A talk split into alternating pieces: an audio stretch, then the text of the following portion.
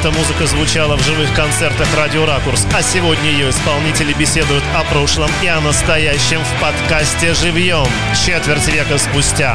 Проект Сергея Рымова и Вячеслава Гришина.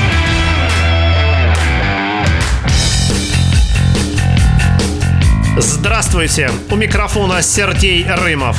Многие знают, что в середине 90-х в Москве на средних волнах работала независимая радиостанция «Ракурс». Там можно было услышать музыку, которая не звучала в FM-диапазоне. Именно на «Ракурсе» стали проходить первые в московском эфире полноценные живые концерты.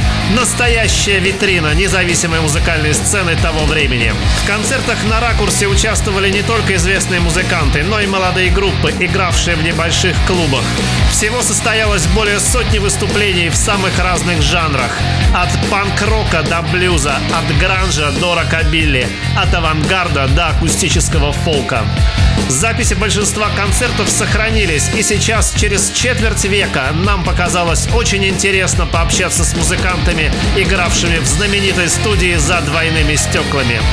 Итак, в этом подкасте мы разговариваем с участниками концертов на Радио Ракурс об их творчестве, о том времени, о музыке, о людях, о жизни и, конечно, о том, что происходило в течение той самой четверти века, которая отделяет нас от середины 90-х.